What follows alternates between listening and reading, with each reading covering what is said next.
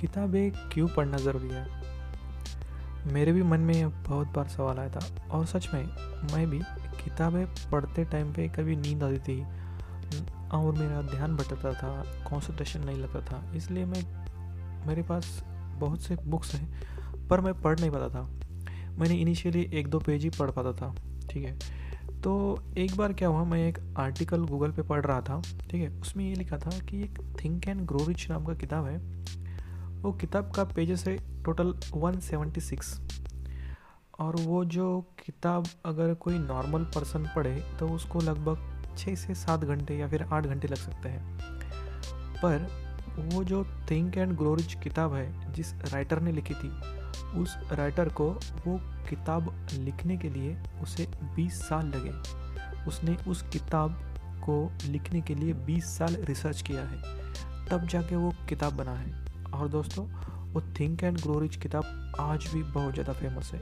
बहुत ज़्यादा जो मिलनियर जो है गुड मेंटर्स है या फिर मोटिवेशनल स्पीकर्स है, वो वही किताब पढ़ने के लिए सबसे ज़्यादा बेहद पसंद करते हैं। तो इसलिए मैं आपको कहता हूँ कि किताबें जो है, उसमें बहुत ज़्यादा सालों का एक्सपीरियंस का जो एक्सट्रैक्ट रहता है, बहुत ज़्यादा वो जो पर्सन है, लेखक है राइटर है, उसने अपने ज़िंदगी में जो कुछ भी एक्सपीरियंस अनुभव नॉलेज किया है तो वो एक्सपीरियंस नॉलेज का पूरा निचोड़ वो पूरे किताब में डाल देता है। तो इसका मतलब ये होता है कि आप अगर डेढ़ सौ, दो सौ पेजेस का जो नॉर्मल सा किताब रहता है, अगर आप पढ़ते हो तो समझ लेना उस राइटर ने जो 20-15 साल जो एक्सपीरियंस या फिर रिसर्च या फिर नॉलेज गेन किया वो पूरा उसमें निचोड़ है।